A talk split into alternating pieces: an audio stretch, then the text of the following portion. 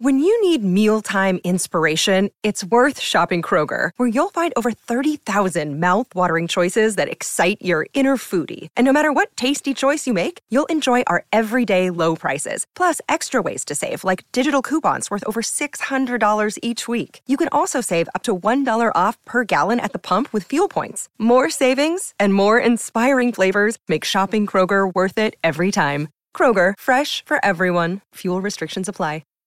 This episode of Gators Breakdown is brought to you by MyBookie. Hey, the Super Bowl's coming up. Make your first deposit today at my bookie dot a g. Use promo code GATORS. Wager your deposit amount once, and you're eligible to cash out. Cash in, cash out quick at MyBookie. Want more Gators Breakdown? Join Gators Breakdown Plus. Starting at three dollars a month, get access to unique episodes, plus a blog, chat room, giveaways, shout-outs, and more. Gators Breakdown Plus is furthering the interaction with fans and listeners like you. Head to gators breakdown dot supporting cast dot f m to join Gators Breakdown Plus today.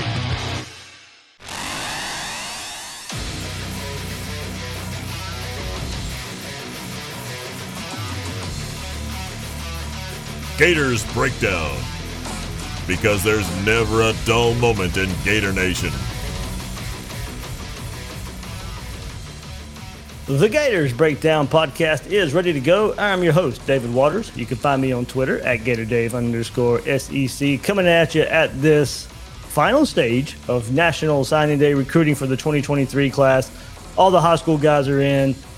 Transfer guys are in. I won't say all the transfer guys are in because, hey, Will, there's some there's some roster spots left. Uh, we'll, we'll see what happens with with, with uh, roster spots in the spring portal uh, when, when that opens up after spring practice. But uh, hey, look, this for most of, most of the teams out there, it's done. This was pretty much the kind of the culmination of the class of twenty twenty-three. I am joined by Will Miles. You can find him at read and reaction dot com, on Twitter at Will Miles S E C.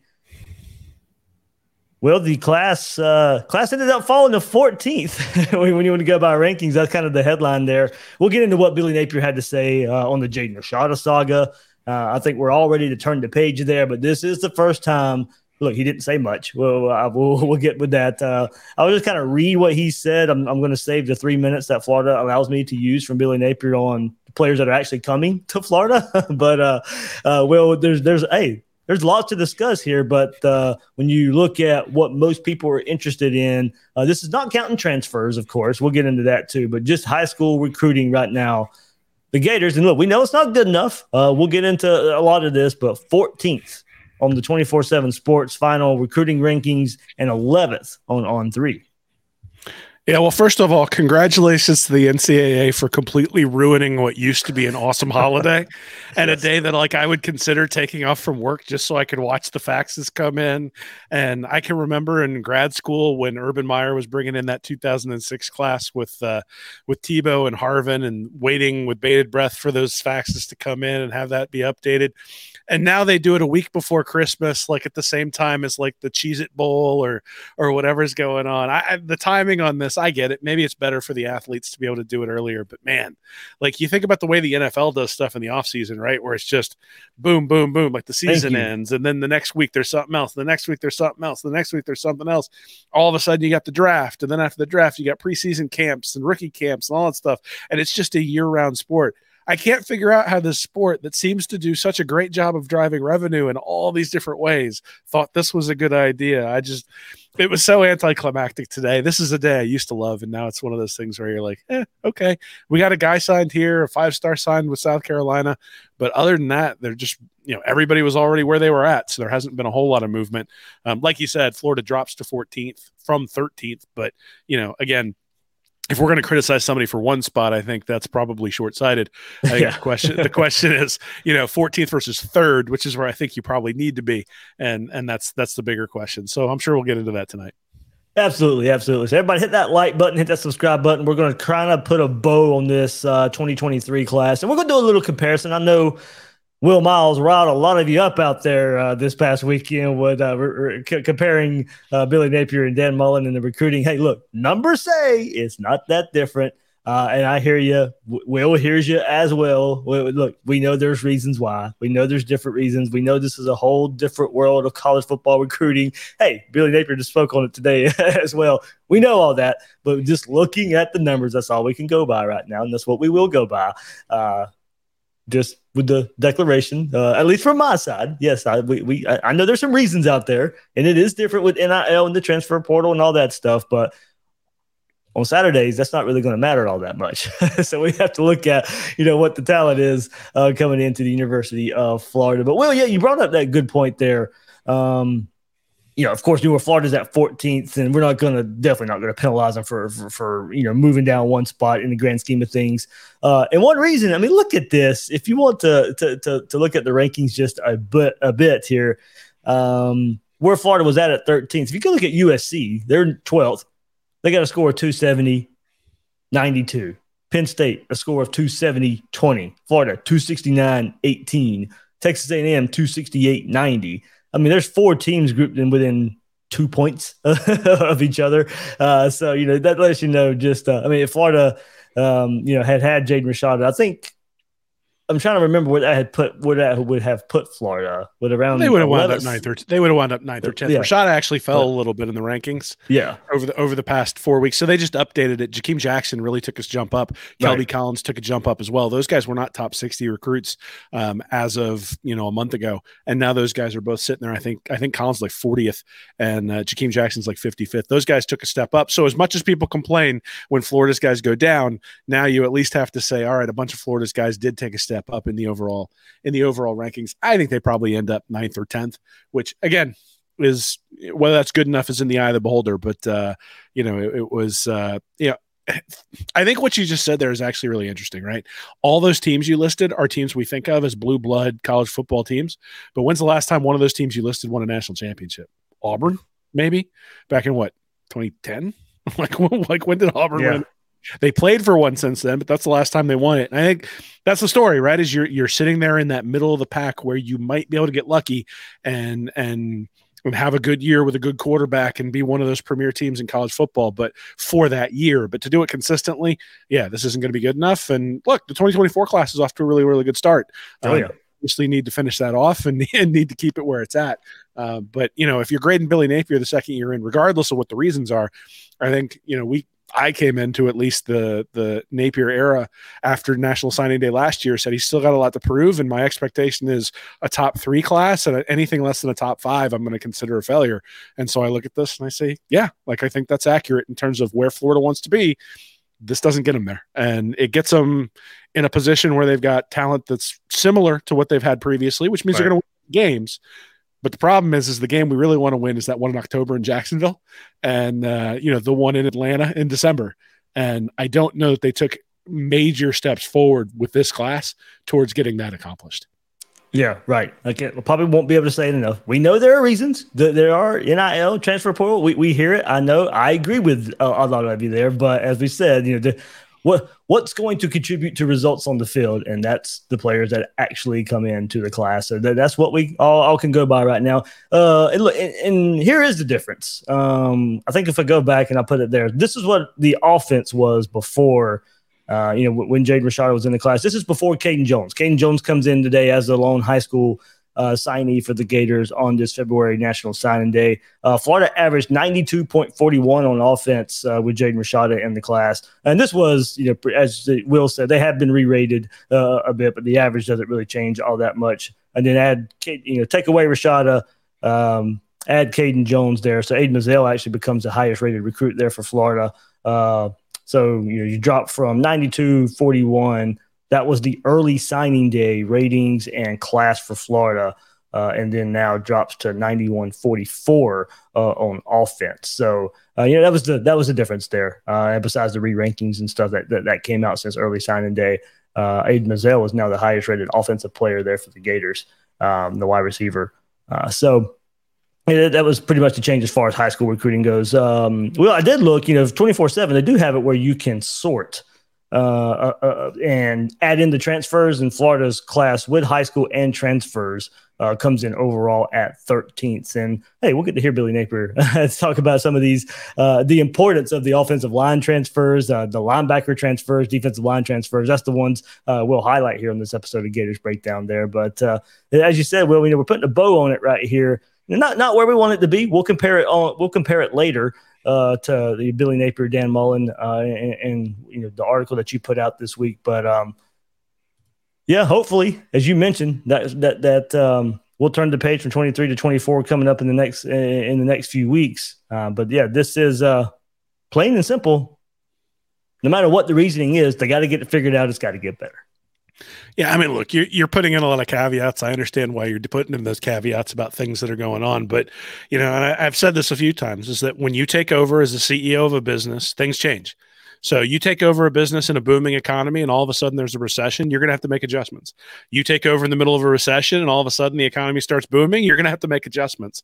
N I L, in my mind, is just there's something has changed in the economy of college football. And if you're going to sit behind it and you're not going to take advantage of it and you're you're going to fall behind, well, you know, you're going to, and I don't know that they're falling behind everybody, but they haven't they haven't used it as an advantage to get to where they need to get to. And and so, look, I mean, Alabama's where Alabama's always been for the past decade. Georgia's right. Where Georgia's always been for the past five or six years.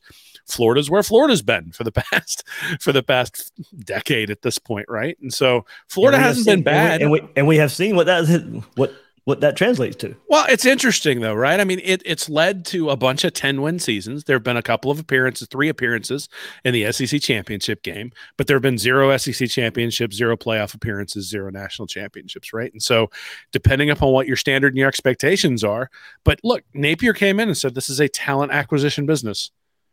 His talent acquisition, when you compare it to the different to the to the different players in the conference, when you compare it overall, when you compare it points, rankings, all those sorts of things, you know, it, it's behind the people he's trying to catch. That's just the reality. And so, look, I mean, like you said, there are other things and extenuating circumstances out there, but just like when you're running a business, like you don't get paid seven million dollars to be the C E O of a business to go, well, conditions have changed. It's not like it used to be five years ago. It's like, no, you're being paid to adapt. You're being paid to change. You're being paid to be able to roll with those punches and be able to execute.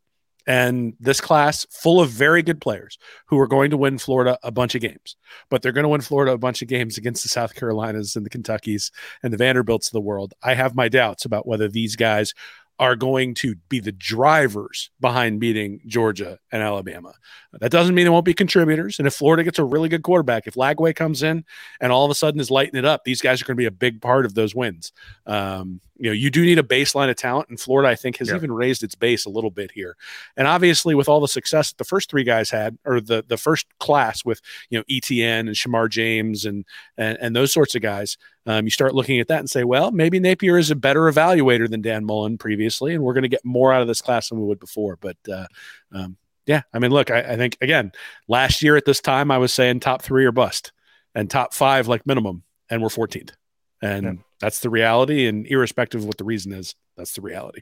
Right, that is the reality. I, I agree with that. So what the, the, the next step is you have to turn this top ten, top twenty talent roster Uh, once you start throwing in transfers into, of course, as well, you know, we're looking at high school here. We know the transfer portal is a, is a big part of this too, and can make a difference. But as I said, Florida's overall thirteenth there in the transfer portal uh, and combined uh, high school rankings. So what, what this means, Will, and I'm glad you said that for me, is, as you said, you know, beat the South Carolinas of the world. You know, if, if Billy Napier is coaching right, developing right, producing right, you know, Florida, as you said, should be on the On, on the cusp, uh, on the verge of winning ten games and being a top ten, top twenty team. And hopefully that is the foundation for, as we have said, and as we all looked and uh, brought it to you over the weekend, getting a big commit with the Darius Hayes and looking at the start of this twenty-four class. But yeah, hopefully, you know, this class and the twenty-two class, last year's class, are, are, are foundations uh, set to, to be a launching point Uh, for Billy Napier, and you know, all the uh, everything that was the extenuating circumstances for this class of twenty twenty-three. And we'll get into it in just a second here with the Jaden Rashada uh, talk there from Billy Napier. That, that they figured all that they figure all this out. Uh, Will, I, I'm glad you said, you know, maybe has raised the talent level a bit in this class. Uh, we'll, we'll take a look at the numbers when you want to kind of go top one hundred, top one fifty, top two hundred, top two fifty range. You know, maybe the floor ha- has been raised a bit, but as you said, we know where Florida ultimately wants to get and go. We as fans want to get there as well. There's one way to get there, and recruiting trail has to improve uh, a bit. And that's not to say, as you said, I, I I like the players in this class. Maybe maybe what it is, Will, I like the players in this class. There may just not be enough of them. I mean, if Florida's got twenty, they had twenty-five with a lot of the same quality that they have gotten here. You know, th- th- they're firmly in the top ten. So it's not that they don't have good players. I think overall for me, it's they just don't have enough of them. Well, I mean, so that's the thing, right? Is that if you bring in five-star guys, those five-star guys turn out sixty, seventy, eighty percent of the time. You bring in guys who are ranked one hundredth, and those guys turn out twenty or twenty-five percent of the time. So that doesn't say that the guy who's ranked one hundredth can't be a star. In fact, Kyle Pitts, I think, was like one hundred twenty-fifth or something like that overall nationally, and he turns into just a transcendent player at the tight end position.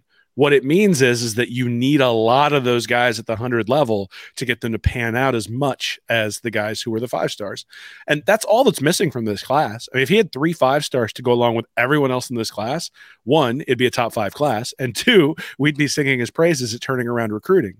The problem is those are the guys that you got to get, and and that there have been quite a few of them close by. So you think about guys like uh, like Samuel Mapemba. You think about guys like Cormani McLean. Think about guys like Derek LeBlanc and John Walker, who were both in the Kissimmee area. Keon Keeley and, and Troy Bowles and Clay Weeden, who were in Tampa. You got Makari Vickers out in Tallahassee. Um, You know, you got Victor Burley, who was who was in Warner Robins, Georgia, relatively close. You got Brandon Ennis and Hakeem Williams down in the Fort Lauderdale area. There are a lot of guys who were within you had those Alabama. You had you had that, that Alabama duo, you know, Russo yeah, yeah, and Tony Smith, Mitchell, were, and uh, yeah, right. I mean, they were, as you said, Florida was in for a lot of those guys, and just. Just three of them would have made a heck of a difference in this class.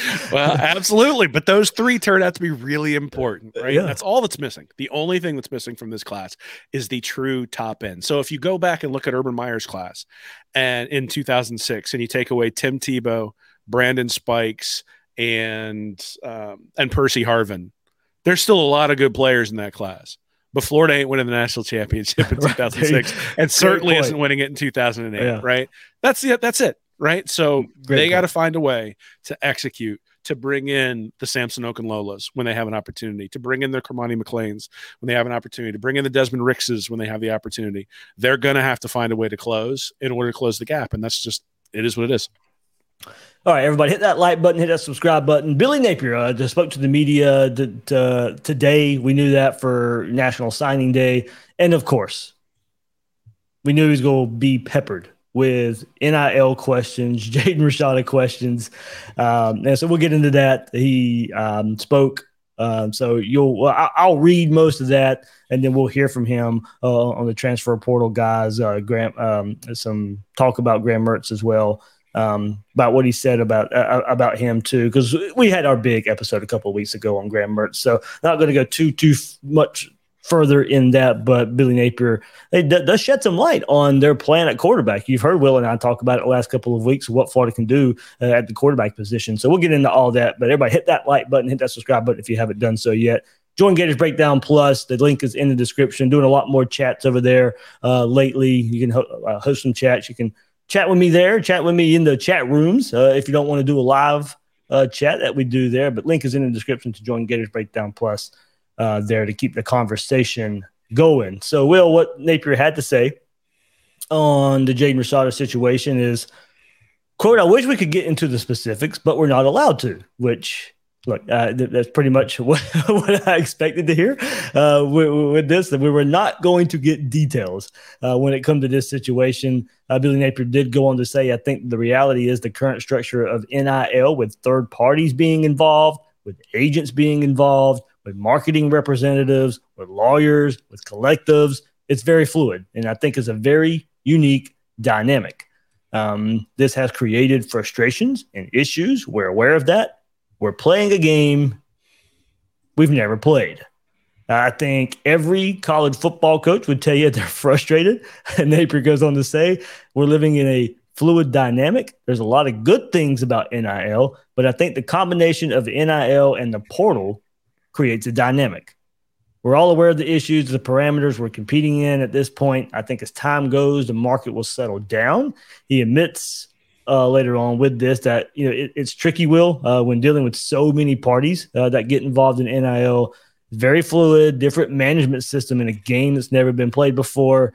Uh, but I did go on to say that he still believes N I L is a strength at Florida. Uh, and look, we do see uh, players still joining uh, the, the Gator Collective out there. Mike uh, Macuza uh, uh, uh, just recently joined the Gator Collective. The transfer comes in. Uh, Ricky Pearsall, Keon Zipper has been announced as well. Uh, twelve more uh, guys are going to be announced soon uh, and talking with those guys. A big event coming up next week for a lot of football players uh, getting together for uh, an event uh, right before the Florida Vandy game. So uh, if you remember the Gator Collective or, or, or not, if you want to go see a whole bunch of uh, football players, um, Trevor Etienne, Kamari Wilson, Macuza, Caleb Douglas, Derek Wingo, Ricky Pearsall, Zipper, Shemar James, Justice Boone, Austin Barber, Jaden Hill, Keenan Landry, Desmond Watson. More to be added there, but hey, I, I know the narrative out there and how much they were thrown under the bus there, Will, but the Gator Collective still kick, kicking on, and uh, Billy Napier still, in, in, you know, and the University of Florida still involved there.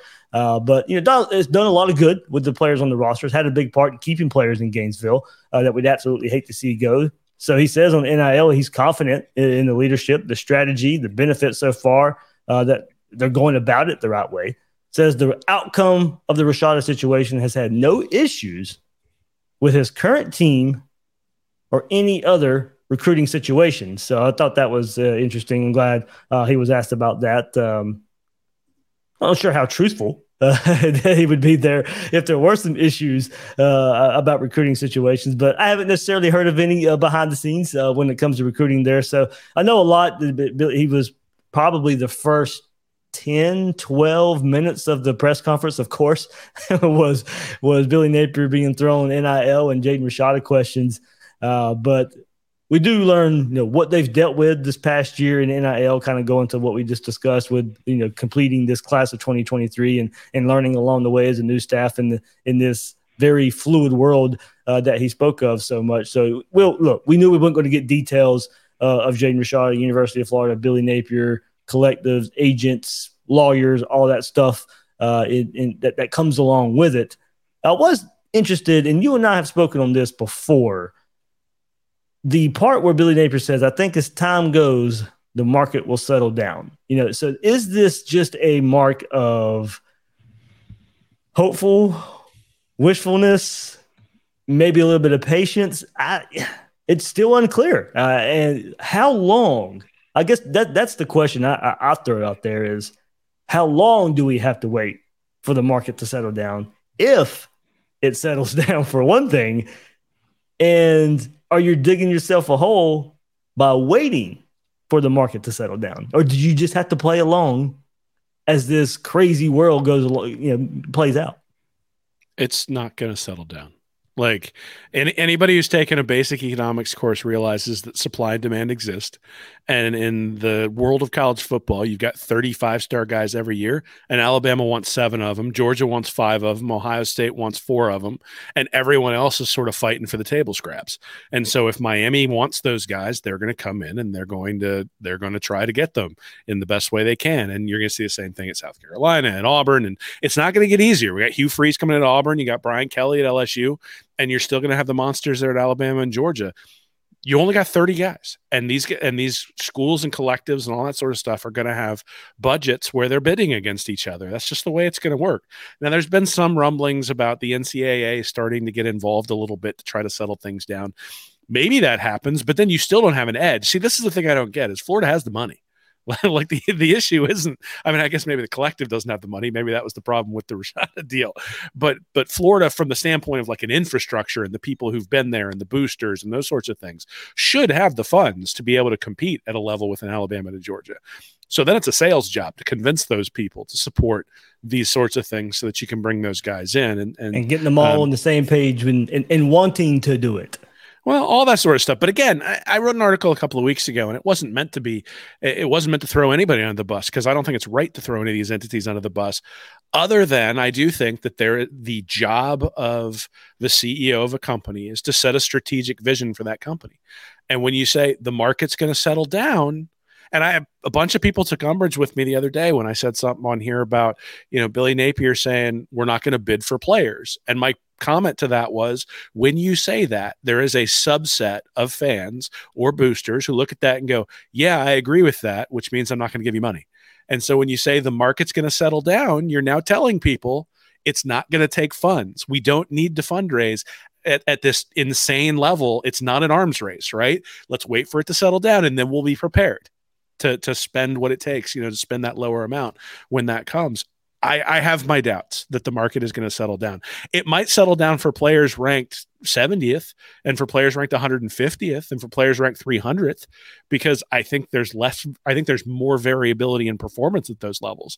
But, you know, look, I mean, Cormani McLean has, it's been a saga, and obviously he's at Colorado now after he had, after he'd spurned Florida to go to Miami. And maybe that's a guy that you say, you know, for various reasons, we don't want to get into a bidding war with that guy, but there are plenty of people who are on the up and up, who are very upstanding people. And again, I'm not saying McLean isn't, I'm just saying the fact that he's moved around indicates that N I L has played a, an inordinate role maybe in his recruitment.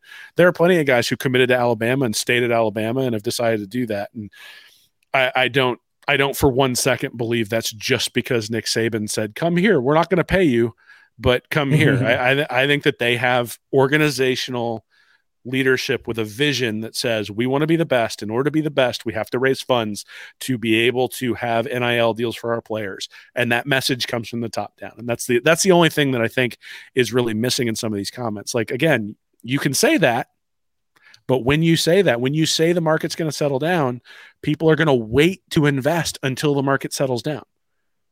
And, you know, if you're saying we need to convince people they have to invest, then I'm not sure that's the best strategy. But again, I'm not the one in charge. I'm not the one who's the C E O. I'm not the executive, and the executive needs to decide, and, you know, we'll evaluate. Well, one thing too, uh, I'll go along with that. Maybe that's what's publicly said. Uh, I know there's some things behind the scenes been going on, just trying to get everybody on the same page and and put everybody, uh, you know, the importance of N I L moving forward uh, there. So I think, you know, that that is um, something that's going on. But I'm also in the, you know, prove me, show me mode. You know, all the talk is good. So I think, uh, you know, we, we've been there before, and, and we've heard things going in the right direction. Uh, so it's time to it's time to see all that, you know, what, what we're hearing going on, you know, bear bear, bear some fruit and, and get everybody excited there. And uh, all the all the talk is good, but it's, you know, it's time to see some action uh, to go along with it. And I'll end up with this and what uh, Billy Napier had to say. Um, quote, I think you spend your entire life, your entire career trying to establish who you are and how you operate. I think ultimately I can lay my head down at night based off of that. Ultimately, the good thing he- here is I have a lot of confidence with our leadership strategy uh, that we're deploying, how we're benefiting our team, the group of players we have on our team. I think we're going about it the right way. So Billy Napier there, um, you know, taking care of the locker room, uh, the University of Florida, the current player is very, very well taken care of uh, at, at Florida when it comes to N I L and, you know, the, I think culture uh, Billy Napier's there is building, and hopefully now all this stuff can get paired together uh, and take Florida there to the next step. So uh was asked Billy Napier about Graham Mertz, uh, the transfer quarterback, um, and he shed some light, Will. T- he talked to Paul Chris, and which you hope he would, of course, uh, being there uh, with Graham Mertz, uh, the Wisconsin transfer, talked to former head coach Paul Chris and others at Wisconsin that had rave reviews Uh, for Graham Mertz, and quote, proving his work ethic um, right now at his time at Florida. Uh, quote, Napier had to say today, he's proven his work ethic as players. Staff has uh, talked to him um, and is doing everything right as far as strength and conditioning, nutrition, the training room, the field study. Uh, and, Will, I've been asking around, uh, so around some more people, and there is a big belief Uh, that the Wisconsin offense did not do him any favors, something that we talked about a couple of weeks ago. Uh, and, you know, that does, to see, does seem to be a growing uh, theme around Graham Mertz, the quarterback for, from Wisconsin, and maybe why he can be unlocked here at Florida. Um, you know, that, that could be true that the Wisconsin offense held him back. That doesn't automatically mean that he's going to come here and do and do a whole lot better. So we just got to see how that one plays out. But um, not much to say there that we haven't really already discussed with Billy Napier having to talk about Graham Mertz. But it, it does hear Billy Napier hearing all the good things behind the scenes of what Graham Mertz is doing with the team. I've heard um, it's been shared that he is going through and getting a rapport with the receivers, working the receivers like he should, like a quarterback should, coming in, really diving into the playbook. Uh, here he's can get the offense, really gets the offense, can explain uh, what's going on on the field. But now, you know, we just got to wait and see when spring rolls around, and we'll get into that in just a second about other other quarterbacks. But not sure, Will, if uh, what Napier said about Mertz, it wasn't much there that really caught your ear. No, I mean, look, I think the fact that he had evaluated him back when he was in high school, that he understood how he was rated when he came out, why he was rated, the fact that he's a tall guy, you don't really think about that when you when you when you look at him on film. Like, and maybe that's just because, you know, Wisconsin always has a bunch of big guys on the offensive line. He doesn't he doesn't strike me as some giant guy on film. Anthony Richardson struck me as big, right? When you saw him behind the line, you don't see that. At least I, it doesn't strike me like that with Mertz. This is a show me, right? This is a you've you've. I mean, if Mertz ends up starting next year, Billy Napier has bet a lot of goodwill from, from the fan base on a guy who was relatively unsuccessful at Wisconsin.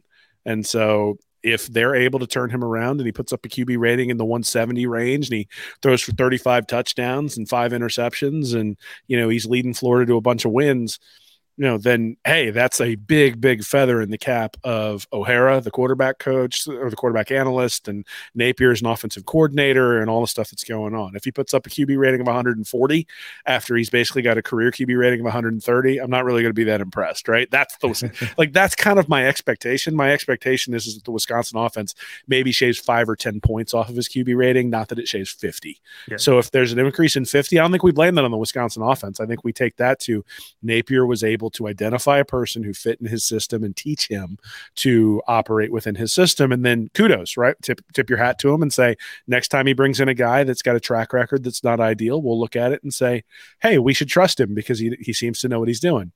We'll see, right? This is a show me one. We're not going to know. Even even in the spring practice, we won't know. Um, you know, I I looked at Anthony Richardson's spring practice tape and went, woo, he's going to be good. And yeah. Lo and behold, about half the time he was excellent. And then the other half, it was a complete dumpster fire. so, so that, and that's the good point you brought up that, that has come in my head. We we do give a lot of credit for Billy Napier and the transfers he brought in. Uh, but a lot of those transfers, I think we kind of had an inclination that they were going to be good, especially Osiris Torrance. But there was, you know, a – now the, the biggest question would be, would it translate from the Sun Belt with him and Montrell Johnson into the S E C? And, and it did.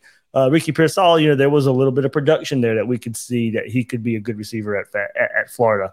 Uh, but, you know, the two Louisiana transfers as well. I mean, I think, you know, we we saw something there that, hey, yeah, these that there was enough production to think these guys were going to be good. So that, that is something, you know, that's kind of different. The, the transfers on offense last year uh, were a bit different with a bit more proven production, a bit more success than Graham Mertz when you can when you compare the positions and and the like. So this would be his first maybe turnaround transfer to bring in like this and and do something better that, you know, ha- hadn't been done before with that with that player. Yeah, the only problem is is that he also brought in a quarterback last year that he had uh, that he had scouted pretty heavily when he was in Louisiana yep. and knew exactly who he wanted to target, and and brought in Jack Miller from Ohio State, who wasn't as highly rated as Mertz coming out of high school, but also didn't have three years worth of tape telling you what he was in in college either. And Miller, you know, look, I, I think we were all underwhelmed with Oregon State, but at the same time, there was a lot of things that were underwhelming about that game, and I think Miller probably deserves a better chance than that. But I, I was underwhelmed at the spring game too, watching Miller. Right. It was pretty clear that Anthony Richardson was the better player, at least at that point in in in the season for those two guys. So, you know, again, I, I think yes. cautiously optimistic that they were able to identify the guy early, get him in, and that he's the guy they've targeted all year long, and that's exactly who they wanted.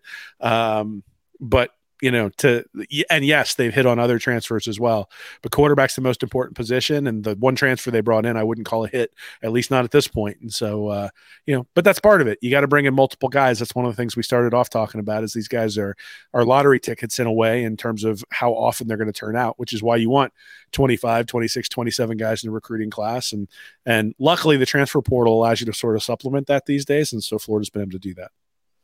Uh, speaking of that too, Uh, at the quarterback position, uh, Gators have just three scholarship quarterbacks right now. Will, you and I have discussed this just a bit, but hey, Billy Napier kind of extends the thought that we have been discussing. He says the Gators would definitely be in the market for in the spring for another quarterback. Uh, quote: I think if there's a, I think if there's a, presents an opportunity, there's a player that passes evaluation, we certainly would be in the market for another player there. Uh, we like to definitely have four scholarship players. Uh, Napier said when asked about the ideal number, um, we do intend to add a preferred walk-on as well in the room to give us five players for the spring uh, and next year, and really feel good about the situation. So all those guys will be able to, um, you know, go through the entire offseason program there at, at Florida. Um, when you, um, when you ha- you have the guys now going through spring, you only got three. You hope to bring another one guy, another guy in to go through fall camp. Uh, but what we're looking for, Will, here is, you know, maybe in, anticipating getting another player here the May first through May fifteenth transfer portal window. There's another two-week window uh, that will come in in May after all these schools out there have played in their spring games. You're going to have some guys, and probably some highly ranked guys, that think they're going to have a better shot, maybe can go win a job in the spring, not win that job. So I'm eager to see, Will, the quality that is out there. Napier says they got to pass an evaluation, uh, uh, but I'm I'm really eager to see the evalu the, the, the quality of player at the quarterback position that is going to be available after, you know, these the the the month and a half that spring practice is going to be all around the country. I think a lot of it's going to have to do with the evaluation of the quarterbacks on the roster during spring practice.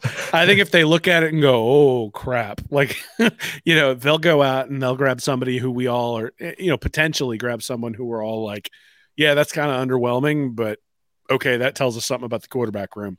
Um, if they're comfortable with the guys that they've got, if Max Brown takes a step forward, if if uh, if Miller takes a step forward to where he's a solid, solid backup to uh, to Mertz, then okay, like, you know, it, you're not going to go out and go after a guy who's highly, highly, highly touted. Now, I think it's good that he's out there saying we're going to have an opening, because that's sort of telling the whole public, right? That's telling anybody who's in a quarterback battle, hey, think about reaching out to us if if your battle's not going in the direction you want, and we'll tell you whether you got a spot and that sort of stuff, right? So I think in some ways the messaging there is right, because you're a lot, you know, let's say that a guy like Grayson McCall after spring practice decided he wanted to transfer. That's a guy you go, okay, yeah, like I think I, assuming he qualifies and assuming he meets your evals and all that sort of stuff, that's a guy with a profile that we would all get very, very excited about. Um, so, you know, whether or not McCall is a guy who will be available, I have no idea. But if guys of his ilk are available, yeah, absolutely, you're going to kick the tires on that, right? And, you know, a few years ago when Joe Burrow lost the job to Dwayne Haskins, um, you know, he ends up transferring.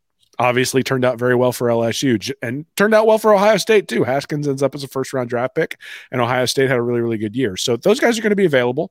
And, uh, you know, I think that's one of the benefits to bring in a guy like Mertz, is that one, he probably, uh, he's not going to be threatened. And two, I don't know that he's good enough to go just immediately transfer in the spring if he doesn't like his situation. You know, you get the one transfer without any sort of penalty. And so you can't, like, Mertz isn't going to be able to leave, so you'll have a guy who's a backup for a year, even if uh, if you bring in somebody better. Uh, Will, one, one thing, I, I hate when Florida has a basketball game on National Signing Day, because we always have to do an episode that night. But, hey, Gators, big upset win over Tennessee, sixty-seven fifty-four over number two Vols. So, there we go. Hey, there you go. So, yeah. so hopefully we'll avoid the uh, the Mike White Um, the the Mike White pitfall and lose to some crappy team in, in three no, days. Schedule's, schedule's pretty tough for the, I think, next two games as well. So it's like it was a four game stretch. Start with that Kansas yeah. State game against Keontae right. against Keontae Johnson the other day. So um, good, that's awesome. I you know I think we're all like that's the thing is I think people look at me and think I'm negative about this, and and in some ways I am, because I'm looking at it and I'm disappointed because I want it to be better.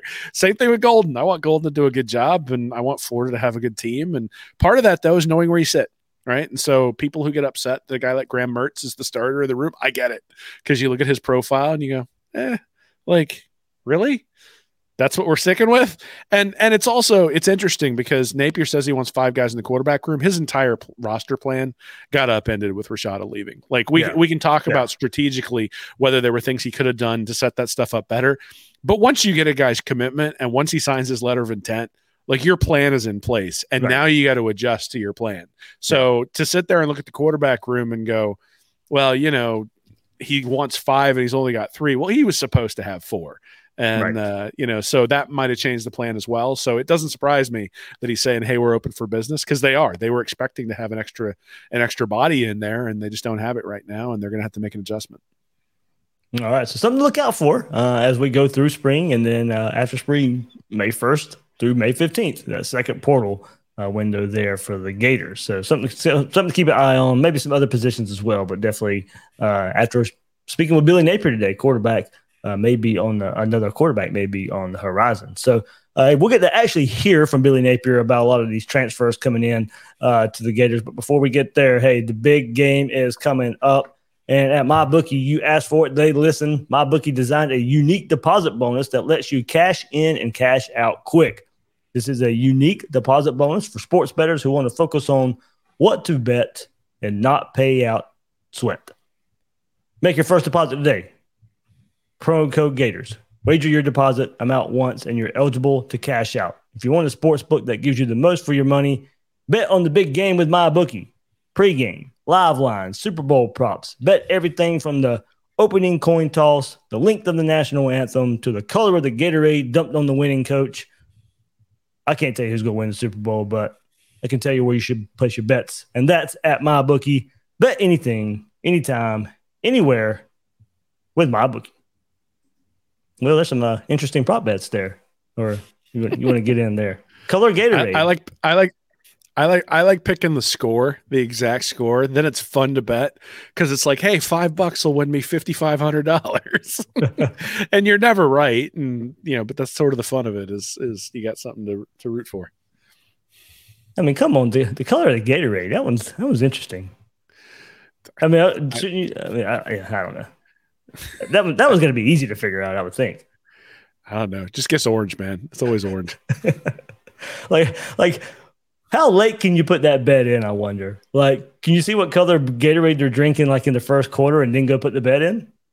Well, you probably got to bet on which team. They probably have probably have equal, like, they have different colors on each side. Yeah, yeah. Sure that Vegas wins no matter what. Right? Because hey. fifty percent of the people will be wrong. Hey, those uh, those beautiful hotels there don't get built for uh, nothing. They, they they know what they're doing. They know yeah, what they're whenever, doing. There. When, whenever I go there, it's like, oh, I got the wrong business. All right, let's hear from uh, Billy Napier uh, on the offensive line uh, and, and and these uh, guys coming into the transfer portal.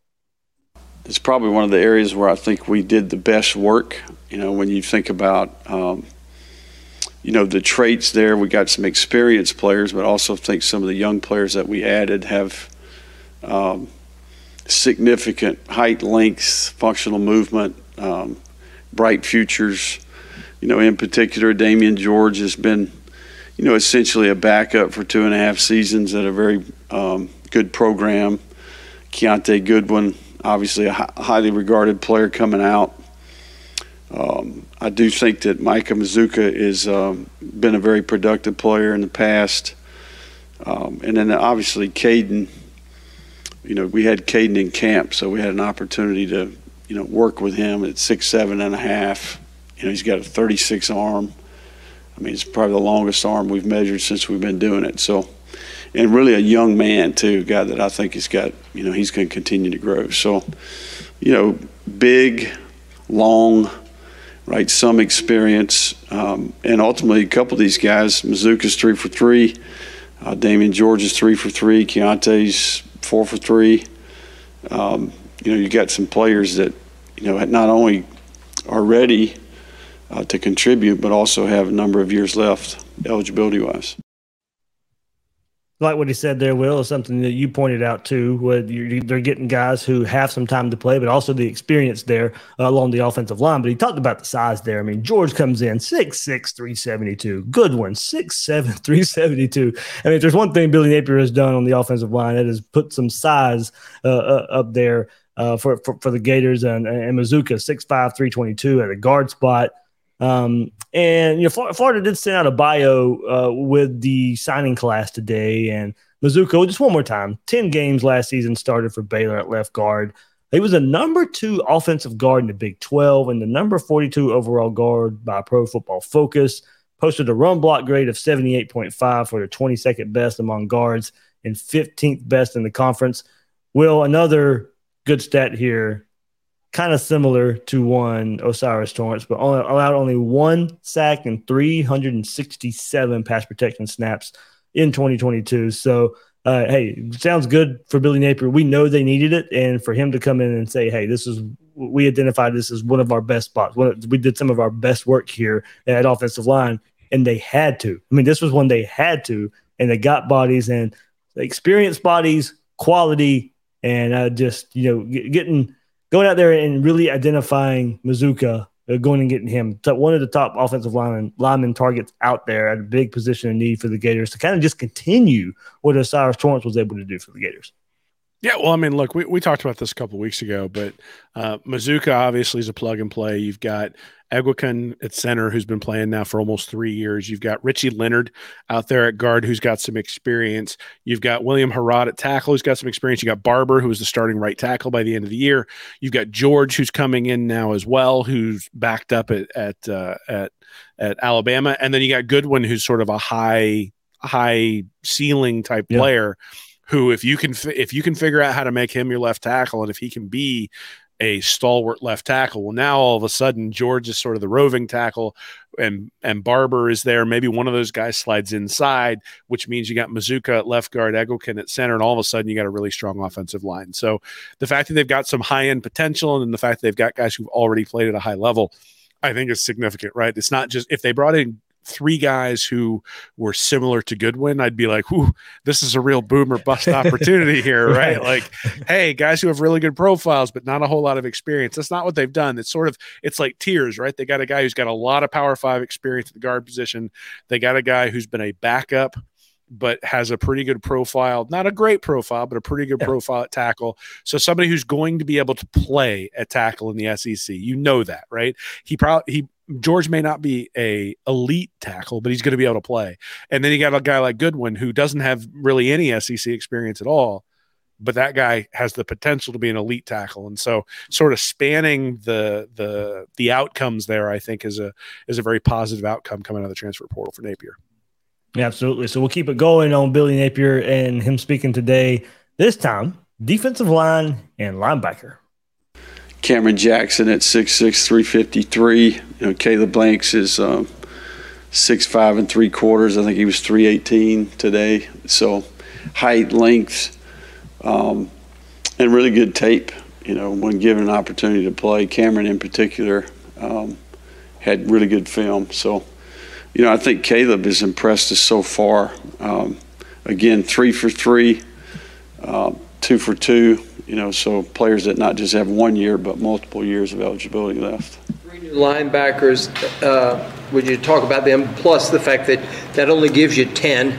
Are you still in the market? Will you still be in the market for more linebackers in the portal in the spring? You know, inside backer in particular, I think we've met our need there. Um, you know, really excited about Taraja. Um You know, six one and a half. He weighs two hundred forty pounds. This guy was voted team captain at Ohio State. He's a one-year player, but I think with the departure of, um, you know, Ventrell and Bernie and Wingo's injury, you know, I thought that early addition was a big deal. Certainly from a leadership standpoint, maturity standpoint, uh, played in some big games, and certainly. Um, you know, injured this year or would have had a bigger role at Ohio State. I do think, um, you know, Deuce Spurlock's a guy that we tried to recruit a year ago. Um, we had a really good relationship with him and his family early on in the recruiting process, going all the way back to Louisiana. Um, you know, and at six foot and a half, Um, you know, two hundred twenty-five pounds, a really athletic player, four years to play. Um, and then Manny Nunnerly, obviously, was, you know, two years ago was the National Special Teams Player of the Year. six one and a half, two hundred twenty-five pound guy who, from a testing perspective already, one of the more athletic kids on our team. So I think we did ourselves right there uh, to go along with, you know, Jaden Robinson, who's here early, weighed two hundred twenty-five pounds this morning. So, um, you know, we, that group is in good shape. You know, I think on the edge maybe is where um, potentially could add another player. Well, so we talked about maybe going to get the quarterback out there. Billy Napier just ended that right there at outside linebacker, going out there and getting another player. And, man, it, I haven't really – it, it has crossed my mind a bit, but hearing the head coach say it, that, man, he's he's so right. I mean, if you start looking at what they would call the outside backer, who do you have? Antoine Powell-Ryland? Jack Pyburn? True freshman T J Searcy? Are you stretching maybe somebody else out there? But right now, those are the – three I'm probably looking at there. You know, you lost Lloyd Summerall uh, from the roster to the transfer portal. He was, you know, somebody who's been in the program, maybe would have fit in there uh, as well. But, you know, him saying they got to go out there and identify another outside linebacker, I was like, yeah, he's right, because that's three guys right there that I can think of playing that role. And they do need some more depth that would, you know, b- behind Powell-Ryland, who are you counting on? Yeah, well, I mean, that that is the question, right? I mean, you start looking at it, and Powell-Ryland that played a lot of snaps last year, that's good, because yeah. he's he's got the experience. I think Pyburn's going to have to step up. He's been in the program for a year now. They're going to need him to step up. But, you know, when you think about last year, you think about the lack of sacks that they got. Mm-hmm. Brenton Cox obviously wasn't able to win a ton of one-on-one battles. Powell-Ryland and Yuman Meelan won maybe more one-on-one battles than Cox did, but still weren't getting to the quarterback consistently like the way John Grenard and Jabari Zuniga were years ago. Um, and so, yeah, obviously that's a place you need to, you need to need to build into it. I mean, look, Taraja Mitchell, Manny Nunnery, uh, Shemar James, mm-hmm. Derek Wingo, those four guys, you're going to feel comfortable rotating those guys in at linebacker. You're going to feel comfortable with the competition that you have, right? That if, if Wingo screws something up or James screws something up, you're not just going to have to throw them back out there, kind of like they did last year. I think the fact that Shemar James got a lot of snaps last year is probably very, very important for the twenty twenty-three Gators, because he's going to be a guy who, you know, you might think about using him at that edge, right? And put it, he's he's smaller, but he's quicker. And do you put somebody out there? You know, a couple of years ago, um, you know, Mahamadou Diabate, when he came mm-hmm. as a true freshman, they lined him up essentially at what, what amounts to the edge yeah. in Patrick Toney's defense. And he was able to do a really nice job there coming off the edge. I think we'll I think we'll be surprised. That's one of those positions where, especially when you get into pass rush situations, you right. can put somebody who's a little bit smaller there if they have a quick first step, and you can have someone playing on the outside. Mm-hmm. Um You know, and, and I think that's one of the things with Powell-Ryland is he's not somebody who's going to be able to drop into coverage. At least not. At least last year he struggled in that role when they decided to run those simulated pressures and run him off into coverage. If you have a guy like, say, Jaden Robinson, who shows pass rush skills and flashes those sorts of things, well, now on third down you can maybe put him out at the edge, have him be a pass rusher, or if you decide you want to run a simulated pressure from there, a guy like Robinson will be used to playing in coverage from his linebacker position. Same thing with Shemar James. Same thing with Scooby Williams. So they're going to find a way to be able to manipulate that depending upon what they need to do. But, but yeah, the edge position is a place where you look at it and say, um, you know, there's three guys on the roster in that position. There's, you and know, I hear uh, Will, before you move on, early returns, pretty, pretty good for one T J Searcy. Like, I'm hearing some really good things about, you know, of course it's early on, there's not pads and all that kind of stuff, but the early returns of what they're asking the players to do now, T J Searcy is one guy that's standing out. Good. He's going to get to play. so, so Come sounds on, great. Spring game. Spring game. I'm ready. Here we sounds go. Great. Yeah. So, um, yeah, I, I agree with you. They may, yeah, you'll be looking some, at some other players that they're currently on the roster, but it does look like, you know, transfer portal, that may be an option there for the Gators. Hey, just a couple more uh, stats to, to throw at you there from what, what Florida sent out. Deuce, uh, Jaden Robinson, we'll, we'll go with him. Um, Well, just to add to it, ninety-four tackles, three interceptions, one, four, one forced fumble, one sack his senior year. I mean, ninety-four tackles for Jaden Robinson this past year uh, there at Lake City, Columbia, right down the road uh, here in Jacksonville. Uh, Deuce Spurlock, um, Florida sent this too, in a single game. Uh, of course, he was a true freshman from Michigan this past year, uh, so not too far removed from high school. maybe show some of the potential here, and you know why Michigan and like like programs like Michigan and Florida are after him. I know he's only a three star here, but some big programs going after Spurlock. In a single game during his senior season, Will twenty-one tackles, uh, including six for loss, three sacks in, in, in that one. Now get this: his senior year. Now this is solo and assisted, so that number can get kind of sketchy, but still, one hundred eighty-six total tackles for Spurlock, twenty-seven for loss, eight sacks, two pass breakups, forced fumble. Uh, also played offense, uh, had a fifty-yard touchdown catch uh, in the postseason in twenty twenty-one to do Spurlock. So I know he was uh, he, he came on late in that cycle, uh, ended up at Michigan, but you heard Billy Napier say uh, right there in the pre- in the press conference, it was somebody they identified as well, uh, and now ends up getting him Uh, anyway, through the transfer portal. Uh, and then one more, we'll, we'll bring up Manny Nunnery, of course, the transfer from Houston. thirty-four games at Houston, eight starts, seventy-five total tackles, uh, forty-five solo. He had three tackles for loss, three blocks, two pass breakups. Finished fifth on the team uh, at Houston with forty-six tackles.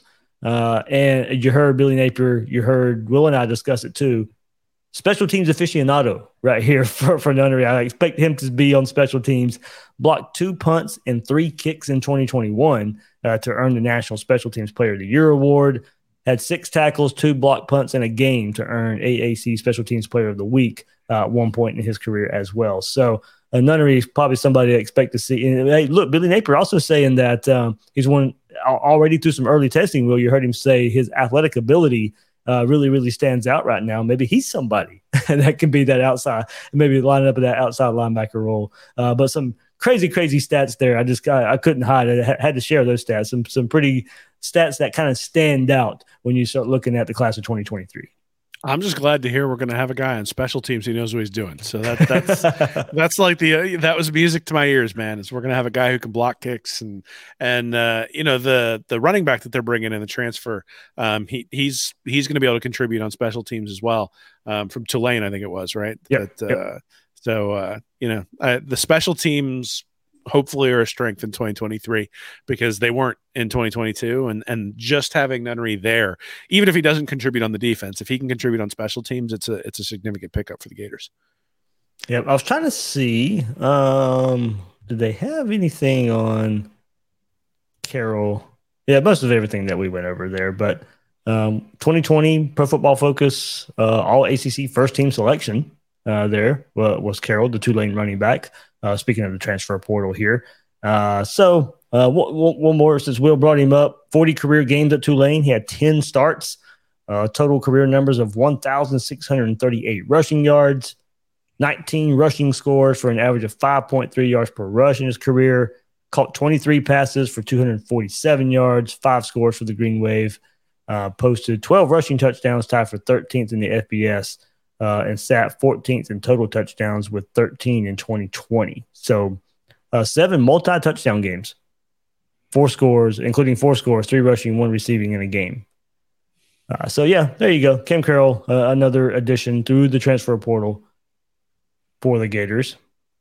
And, yeah, good to hear from Billy Napier for the first time since the early signing day press conference. And I know one everybody was kind of waiting on with the Rashada saga, kind of kind of going through the last few weeks. Uh, but you know, what I definitely knew we weren't going to get much there, Will, uh, when it came to that. So all right, well, we'll wrap it up here. Going the comparison that uh, you threw out uh, over the over the weekend, I believe it was, and lit. Lit, lit Twitter world on fire, let let, let, let, let, lit a lot of people on fire, uh, I, I guess. But, uh, you know, the the comparisons of of one Billy Napier's recruiting so far uh, to the guy he replaces, Dan Mullen. Yeah, it was interesting. I had said something just sort of depressed after uh, after Rashada left that this was a Dan Mullen class, and a bunch of people took me to task for it. And I was like, well, it's not quite a Dan Mullen class, but what about the first two years? If you start looking at those first two years, is it a Dan Mullen class? Turns out Dan Mullen actually did a better job of recruiting his first two years than uh, than Billy Napier has. Actually, the uh, the Napier ranking should be up to ninety point four six now um, because they did readjust some of the uh, some okay. of the commits. And but any, anyway, I mean, look, Napier wins in twenty-four seven rank. He wins in national rank. He wins in conference rank. He wins in top one hundred players eight to four. He wins in players between ranked between one hundred to three hundred. Five stars, they had the same. Mullen had more commits. And so then obviously the natural criticism is, well, there were a bunch of guys who didn't qualify and a bunch of guys who left early and all that sort of stuff. So then I took out DeJuan Black, Davey Hammond, Wardrick Wilson, Jalen Jones, and Chris Steele from that twenty nineteen class. And Mullen still wins on average player rating, national rank, conference rank, top one hundreds. They actually tie for players one oh one to three hundred, and then Mullen just had one less commit. So what this really says is that Billy Napier can't have any attrition, because if he does, numbers are going to get really, really tight. Um, it says that, look, Dan Mullen used the transfer portal too. I mean, you think about Van Jefferson, mm-hmm. you think about Trevon Grimes, you think about uh, Jonathan Grenard, you think yeah. about Adam Schuler, um, you know, and even the last year he was there, the, the defensive tackles that they brought in. So, you know, look, I mean, Napier or Mullen actually hit on the transfer portal when you think about it. I mean, Trevon Grimes was productive early even on, though he, yeah. even though he was a, a you know undrafted free agent. Van Jefferson was a second round draft pick. Adam Schuler was very productive. Mm-hmm. John Grenard was a third round draft pick. Brenton Cox probably going to be a fifth round draft pick. Um, so and and was was a contributor for Florida, not a star, but a contributor. So you know, Mullen had quite a bit of success in the transfer portal as well. So that's really what we got to be thinking about, right? I mean, obviously, O'Cyrus Torrance is going to be a first round selection.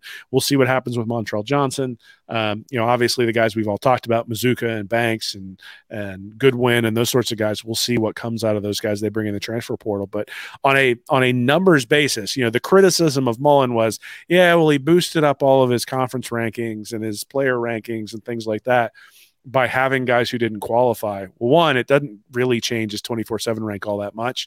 And even if you subtract the five guys from that class who who didn't make it from that two thousand nineteen class, who never made it to fall fall practice, you're still looking at something where Mullen has more total talent in the door than Billy Napier did. This it, It is what it is, man. Like, we can talk about evaluations, and you know, I hope that Billy Napier is a better talent evaluator, evaluator than Dan Mullen. While but you're on that, ter- go ahead, Will. But what? Did- If you're going to go a lot further, go ahead. Stop there, though, because I do want to – that's the next point I was going to make, so go ahead. Well, I, mean, I was just going to say you can, you can make that point, but on a raw numbers basis, the, yeah. the talent level after after the first two years, like Napier's are distributed differently. He had a worse transition class and a better uh, better bump class. Mullen had basically the same ratings two years in a row, but you're you're in the same place regardless. So let's go through the eighteen and nineteen classes, Will. That's uh, we did that on Gators Breakdown Plus not long ago, and it was it was I had a lot of fun with it. Um, nineteen, not great at all when you throw in the attrition and um, you know who's contributed uh, there for for um, for those classes. I'm trying to get this graphic down. Um, I forgot where I was at for a second. There we go. Um, so going to the eighteen class, it was led by one Jacob Copeland. Okay, didn't finish his career at Florida, serviceable player at the University of Florida.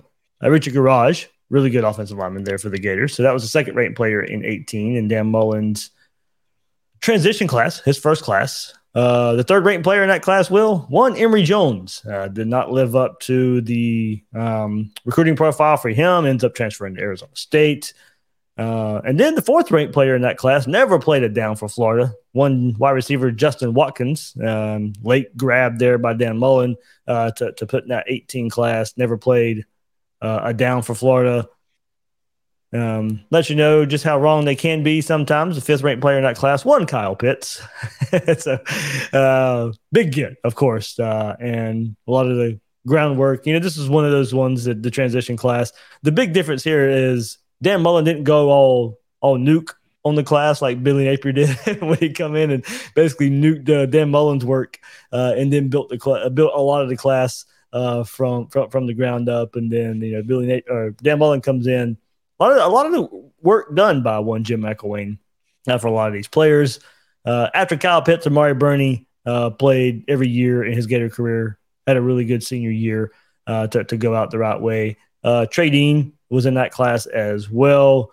Um, contributor for all those years as well, but didn't really live up to the potential.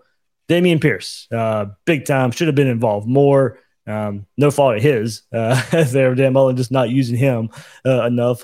Lucas Kroll uh, was the next guy in line. Some big plays for the Gators in uh, twenty eighteen. Then Andrew Chatfield never did much for Florida. Uh, linebacker David Reese um, transferred out this past year for the Gators, didn't do much. Malik Langham didn't do much for the Gators there. Iverson Clement didn't do much. Noah Banks, nope. John Huggins, nope. Chris Black, nope. Uh, unfortunately, Randy Russell, uh, not a contributor either for, from the twenty eighteen class. Uh, Dante Zanders moved around a whole bit. He was in that twenty eighteen class as well, uh, playing tight end this past year for the Gators. Griffin McDowell, not much. Uh, then the last player, but only because he was a kicker, Will, cannot test the, the value here of one kicker, Evan McPherson, uh, there for the Gators. Hey, he's a better pro than he was a Gator, though. So. Nah, he was a good player for Florida. At he least, was. At least he won't get in trouble for celebrating during the halftime show this year during the Super Bowl. So. But there's the twenty eighteen class. The, the top of it: Copeland, Garage. Um, you had Emory Jones, crazy. Justin Watkins, Kyle Pitts, Amari Burney, Trey Dean, Damian Pierce. You know, that's the top of the class. And then after that, so that's one, two, three, four, five, six, seven, eight. The top eight, besides Justin Watkins, had some big, big roles at Florida. So eight guys in that in, in that twenty eighteen class, nine if you count McPherson. You know, that, that you'd say good players or major contributors for the Gators. Yeah, I mean, the eighteen class actually for Dan Mullen isn't the reason he got fired. Correct. The nineteen class is the reason he go. got fired. Yep. And honestly, you you only need to look at the blue chips to understand why why why that is. So like you mentioned, out of the out of the first one, two, three, four, five, six, seven, eight guys in that twenty eighteen class, seven of them wound up starting significant games. Yeah. One of them turned into a star. I would almost call Garage a star because he started almost thirty games at left yeah, tackle. Yeah, I, I, I, I will completely agree with you. And then Watkins washes out, right? So if we look at the twenty twenty-two blue chips in the transition class for Napier, now you've got Kamari Wilson, Shemar James, who started significant already. I think you can highlight him. Yep. McClellan, who was a backup. Etienne, who was a backup kind of in the same same mold as Pierce, so we'll see where that goes. Then you got Devin Moore, who got injured but was playing relatively early. Tony Livingston and Jamari Lyons, who didn't really play at all. So and Livingston, yeah. and Livingston now counts in this class, by the way, the twenty-three class. However, you know that works. So yeah. so so the point is is that you look at that, and there were only seven or eight blue chips. So one, two, three, four, five, six, seven blue chips in that twenty twenty-two class. So in order to replicate what what Mullen got out of that twenty eighteen class, he's not going to be able to miss on any of those guys. Right. Or somebody down below that is going to have to step into a role that you may not have expected and that we haven't seen based on the freshman year at this point. Doesn't mean it can't happen, just means that yeah. you know hasn't happened yet. I think it's the same thing. You look at that two thousand nineteen class. Obviously, Chris Steele is the one that you go, oh, what a mess. Kind of reminds you of the Jaden Rashada saga. yeah. yep. Then you got Kyrie Elam, who turned into a star, right? And here's where it starts to get bad for Mullen. Chris Bogle, not a whole lot, right? Backup at best. Tyron Hopper played starter minutes, but transferred out before he really made a difference. Keon Zipper has sort of been a career backup. Diabate played starters minutes, but transfers out and, and seemed out of place. Lloyd Summerall, still on the roster, hasn't really played all that much. Naquan Wright. Tra- he, tra- he transferred out. Oh, he transferred out. So yeah. Na- Naquan Wright, um, you know, still, uh, you know, obviously he's transferred as well, but he was a starter at some point. Jalen Humphreys didn't really pr- contribute that much. Michael Tarquin, um, you know, contributed some at tackle, but was never like a stalwart. Then you got Jalen Jones, who never made it to to fall practice. You got Jadon Hill, who obviously the the injury has has set him back a little bit, but played starters. And then William Harad, um, who again back up on the offensive line. So mm-hmm. I've got one star and one, two, three, four, five starters out of that twenty nineteen class. So so Mullen got more stars and more starters out of his eighteen class than he did his nineteen class, that bump class. That's why things fell apart last year. And uh, that and the quarterback play, obviously, because he couldn't get what he needed out of Richardson and out of Emory Jones in, in twenty twenty-one. So look, and mostly, there are a ton. Yeah, and mostly didn't hit on the three stars either. I mean, Chester Kimbrough, not a contributor. Deontay Mark's not a contributor. Riley Simon's not a contributor. Jamarcus Weston hasn't done much. Kingsley Eguakun, the one of the best ones so far. Desiree Pierre, no non-contributor. Trent Whittemore, and somewhat contributor, but now he ends up transferring out of the program. Ethan White, a lot of starts the, the last few years there uh, at offensive line. So, you know, only a couple three stars that played above their level, I'd say, I'd say in Ethan White and, um, uh, and, you know, if you, and, and Kingsley, uh, of course, they're starting along the offensive line. And then, as we said, the attrition of, you know, DeJuan Black ends up in the, ends up at Gator, but not in the twenty nineteen class. Uh, De'Avi Hammond, nope. Wardrick Wilson, nope, didn't even uh, come out, uh, uh, you know, didn't even show up uh, for a play uh, for Florida. So, yeah, it's the twenty nineteen class that really that, that really did him in. Well, so here, here's if you want to know whether Napier's a better evaluator and whether his methods work better, this is the exercise, right? Two years from now, that so Mullen had thirteen starters out of his twenty-six blue chips. Three of those guys were stars. You aren't getting anywhere in the S E C with three stars. Like three guys who turn into elite players in two recruiting classes just isn't going to be good enough. Three all-S E C players is going to get you middle-of-the-pack performance, and that's what it's going to get you. You need – Bill wrote – Bill Sykes wrote a really nice article for Read Reaction about a year ago talking about needing about eight all-S E C players on your roster mm-hmm. in order to compete for the S E C championship.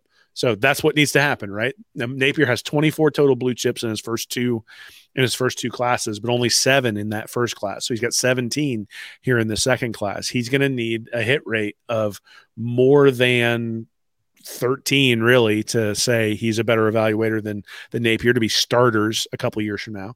And he needs more than three stars. And that's going to be the question, right? Does Kelby Collins turn into a star? Does Aidan Mizell turn into a star? Does Ja'Keem Jackson turn into a star? Does Will Norman turn into a star? And if he just has a bunch of good starters, Florida will win a bunch of games, but they're not going to win the S E C. And and that's the story of of this recruiting class. It's my evaluation of this recruiting class. It's it's why it bothers me that it's sitting at the thirteenth and fourteenth spot, is I think there's going to be a lot of good starters who come out of this class. I'm highly doubtful that they're going to get more than four or five all-S E C guys out of this, even if Napier is an unbelievable evaluator. And four SC, four all-S E C guys in the season is going to be a ten-win, sort of like a Tennessee season from last year where we get excited, but we don't actually win anything at the end of the day. And, and you know, that's not necessarily what I'll we signed that, up I'll, for. Yeah, I'll take that one in the next two years, though. And then, oh. then, and then you better use it as a launching point.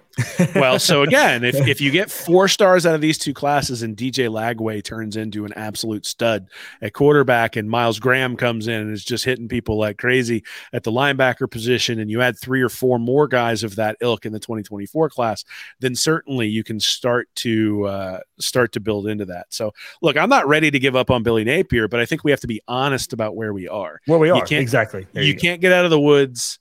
Even if you have a map, if you don't, if you don't know where you are on the map. And so all this is, is looking at the rankings and say, this is where we are on the map. Now, you know, what's the route out? Well, the route out is they're going to have to convert a lot of these guys into either really, really solid starters. I mean, look, if they end up with twenty of their twenty-four blue chips being starters, well, now you add a couple of elite guys from the twenty twenty-four class and the, and the team is ready to compete for an S E C championship, but you're going to have to hit at an inordinate rate at least compared to your predecessor in order to get that done. And that's just the reality. Well, so just looking ahead a bit, this is a twenty-four class and the start that he's on. You said Dan Mullen kind of fired for his twenty nineteen class. Holy, I just looked at it while you, while we were discussing a little bit. The twenty twenty class isn't any better. The twenty twenty class was, I mean, I didn't realize it was this bad until looking at it again. So Jervon Dexter, he's on his way to the N F L.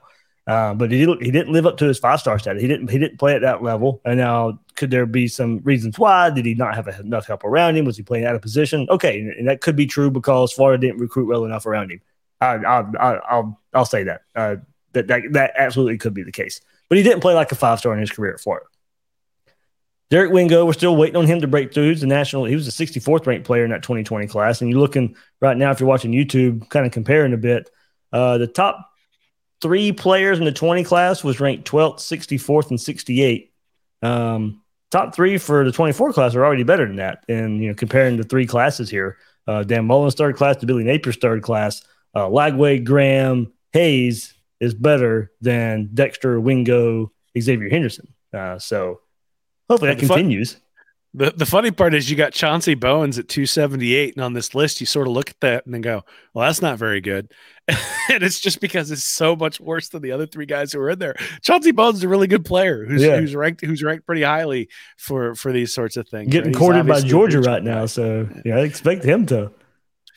Absolutely. The other thing I think that's interesting here is the twenty-four seven and the On Three rankings that you're showing are yeah. essentially identical. Pretty and much. that's important. That's really important because one of the things that you see and one of the reasons why there's so much variability once you get down to like sixty, seventy, eighty, ninety, one hundredth ranked guys is you'll have one recruiting service that'll rank him at say sixty and you'll have another one that'll rank him at one hundred fifty. And so the average puts him in like that ninety range or something like that.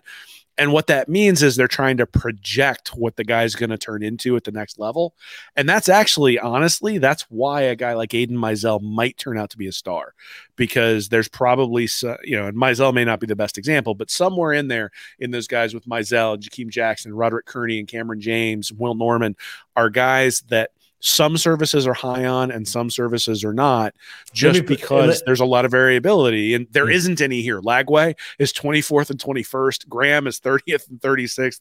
Hayes is sixty-first and fifty-fifth. That means that the services are really are, are, uh, are in lockstep, that that's kind of where these guys belong to be, that the, belong, that they're elite guys when it comes to this twenty twenty-four class. Yeah, and maybe I should preface that a little. So that's the twenty-four seven Sports composite, which puts in all the services. On Three consensus, that's what this is as well. So they all, they both are taking the averages, but they weigh, I think twenty-four seven Sports composite weighs theirs a little bit more in the mm-hmm. average. And On Three, I think, weigh all four equally through twenty-four seven, On Three, E S P N, and Rivals. So they're probably going to be pretty close, Will, but that's a good point. I maybe should should just start putting twenty-four seven soul rankings and On Three soul rankings so we do see that that variance, because putting the composite and the consensus, they're the way they use all four, they are going to be pretty close. Yeah, you tripped me up. You used the yeah, averages. That was my so fault. They should be, so yeah, they should be close. That was my fault. But it, my point still stands that when you go look at D J yes, Lagway, there, there's there is there is pretty con- there's a pretty decent consensus that Lagway is a five star candidate. When it's when you're looking at Miles Graham, the consensus is he's right on that four star five star border. Um, Adarius Hayes, I haven't really looked at, but the point stands, right? That that these guys are rated to be elite recruits, that they're going to turn into, we expect them to turn into elite players at a much higher rate. And look, again, this comes back to evaluation, right? If they did a better job of evaluating their twenty twenty-three class than Mullen did with his, well, then all of a sudden you're going to end up with, say, fifteen of those blue chips turning into solid contributors or starters. If Lagway turns into a star, Graham turns into a star, and Hayes turns into like an above average linebacker, well, now all of a sudden in twenty twenty-four, you've got a class that's, uh, you know, you've got a program that's moving in the right direction. So, look, I'm not giving up on Billy Napier, but I'm also not going to pull wool over people's eyes. And the reality is, is that people are like, look at all this talent that Napier's bringing in. It's like, you know, Jaden Rashada is like, I'd love to have him here and I wish things had worked out. And the N I L fiasco is annoying, but that's not the issue. Whether Rashada was in this class or not, you would compare it to Mullen's first two years and say, we're about in the same spot. And, you know, look, it's, it's okay to be in that spot as long as you keep building. And it looks like the program is continuing to build with this twenty twenty-four class, but they're going to have to fill it out. And I said this after last year's signing day. I said there are questions, right? There was an opportunity to bring in Harold Perkins. He was down to Florida and L S U. And Perkins turned into an absolute stud for L S U last year, and it killed me every time I watched L S U when he was chasing people around. I'm sitting there going, wow, it'd be really nice to have that guy as our edge rusher right now. Like we were just talking about that. Like, who do we have at edge? If Harold Perkins was coming into yeah. his true sophomore year as an edge rusher, we'd feel a lot better about that spot. And Jacoby Billy, Matthews Billy Napier would be at that press conference today saying, hey, that's a, that, that's the position we need to attack. Right. And and so, you know, same thing with, uh, you know, with any position, right? That, that, Uh, you know, and and so coming out of National Signing Day, there were questions, right? And coming out of this signing day, there are still questions. And, you know, the solution is pretty clear. I mean, Napier knows it. It's talent acquisition business. He's acquired a bunch of talent. He hasn't acquired surefire, can't miss talent yet. Looks like he's doing that for twenty twenty-four. But, you know, look, our expectations, people keep saying, Will, you need to be patient. You need to be patient with Napier. And I'm sitting here saying, I'm warning you. I'm telling you, you have to be patient because, right. That's, because yes. the talent level is the yeah. same. If if you expect Billy Napier to have a giant turnaround like Urban Meyer did, or a giant jump like Urban Meyer did from two thousand five to two thousand six, I think you're going to be disappointed. Like, you are looking at a three or four year build to a place where Florida can compete consistently. Um, now it's going to require more jumps in recruiting Correct. to get to where we want to get to. But if, you know, look, most coaches get three years. And if you want to see this through and you want to be patient, then let's be honest with ourselves. Say, this is where we are. This is what we need to see to, to say things are heading in the right direction.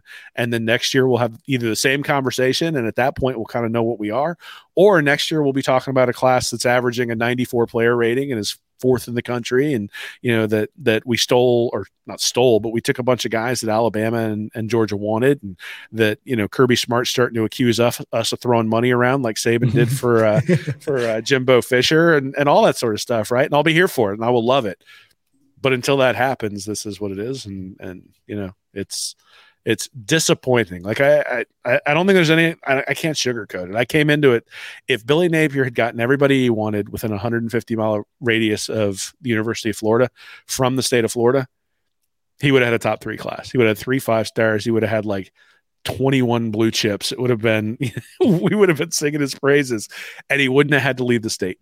And so, uh, you know, the state is leaky and he's going to have to fix that. And, uh, you know, considering that Norvell isn't really recruiting all that well, should give him an opportunity to do that, but it, it's going to require some changes. And like you said, I think, I think they're mulling those sorts of things. I think they're starting to, to make those sorts of sorts of changes, and they better, because like I said, I don't think that the market's going to, going to slow down too much, at least not for guys of, um, you know, the five-star ilk when it comes to that twenty twenty-four class. So looking at the twenty-four class, that would be Billy Napier's third class. To leave everybody with this, I'm going to go through Dan Mullen's third class. Look, the comparisons are always going to be there. Um, this class was not that good. This class ended up ranked seventh in the country.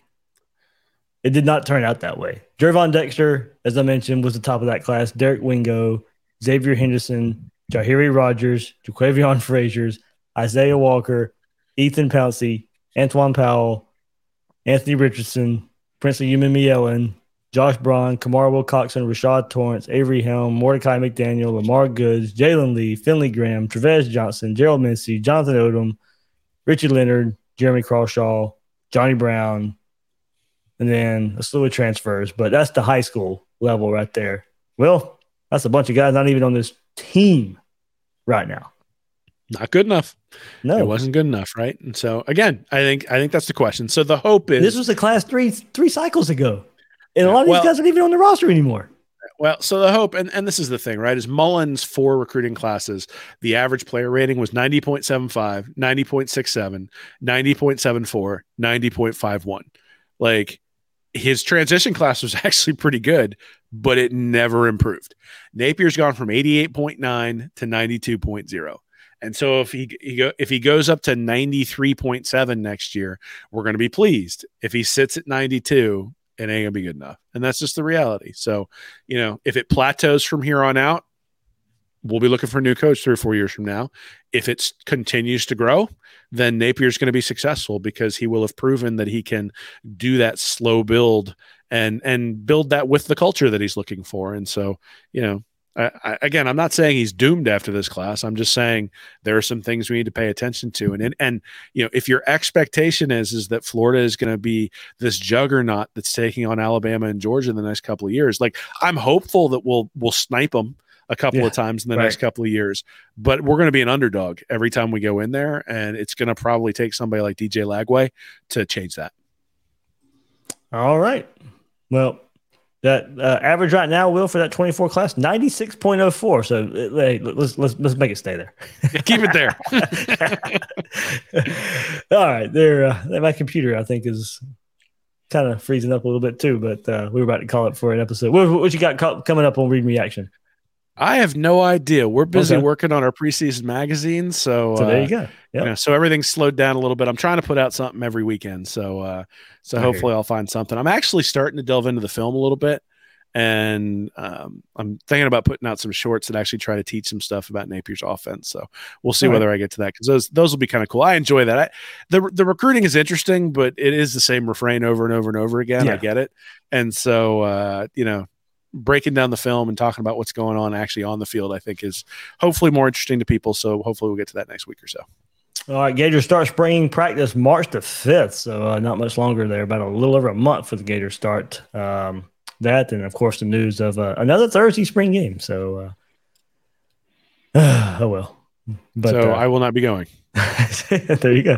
That's the uh, thought from a lot of people. Uh, not that they don't want to. They just can't go on a Thursday night. So I got to fly down, man. Like, that's three days of vacation to to to, to yeah. go to a game that normally I would have flown in on a Friday and, and gone to the game, and maybe would have flown down with my kid and caught a baseball game and a basketball game while I was down there too. And, um, you know, flying on a Friday, leave on a Sunday, you got to take a day or two off, something like that. But the Thursday just throws a kink and all that sort of stuff. And, um, you know, to be honest, I'd rather come down for a for a big time game on a, on a Saturday night than than right. I would for for this if it requires that. And I th- I know a lot of people feel that way. And look, hopefully, what that means is that uh, you know, people who are local who maybe wouldn't have made it out will go out there and support those guys. And and certainly because of S E C Network, um, you know, and and the different television stuff, I'm sure there's advantages there and some advantages in recruiting. So hey, let's take advantage of it, right?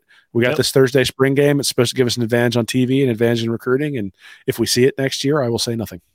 There we go. There we go. I think uh, somebody did the work out there for me. I, I forgot who it was, but it's like forty-six or, or fifty percent of the players that are in this twenty-three class were at that last Thursday night spring game. So we'll see. We'll see what it means.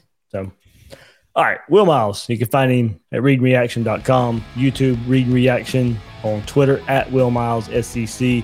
I'm the host of Gators Breakdown, David Waters. You can find me on Twitter at GatorDave underscore SEC. Everybody hit that like button, hit that subscribe button if you haven't done so already. And that'll do it for this episode of Gators Breakdown.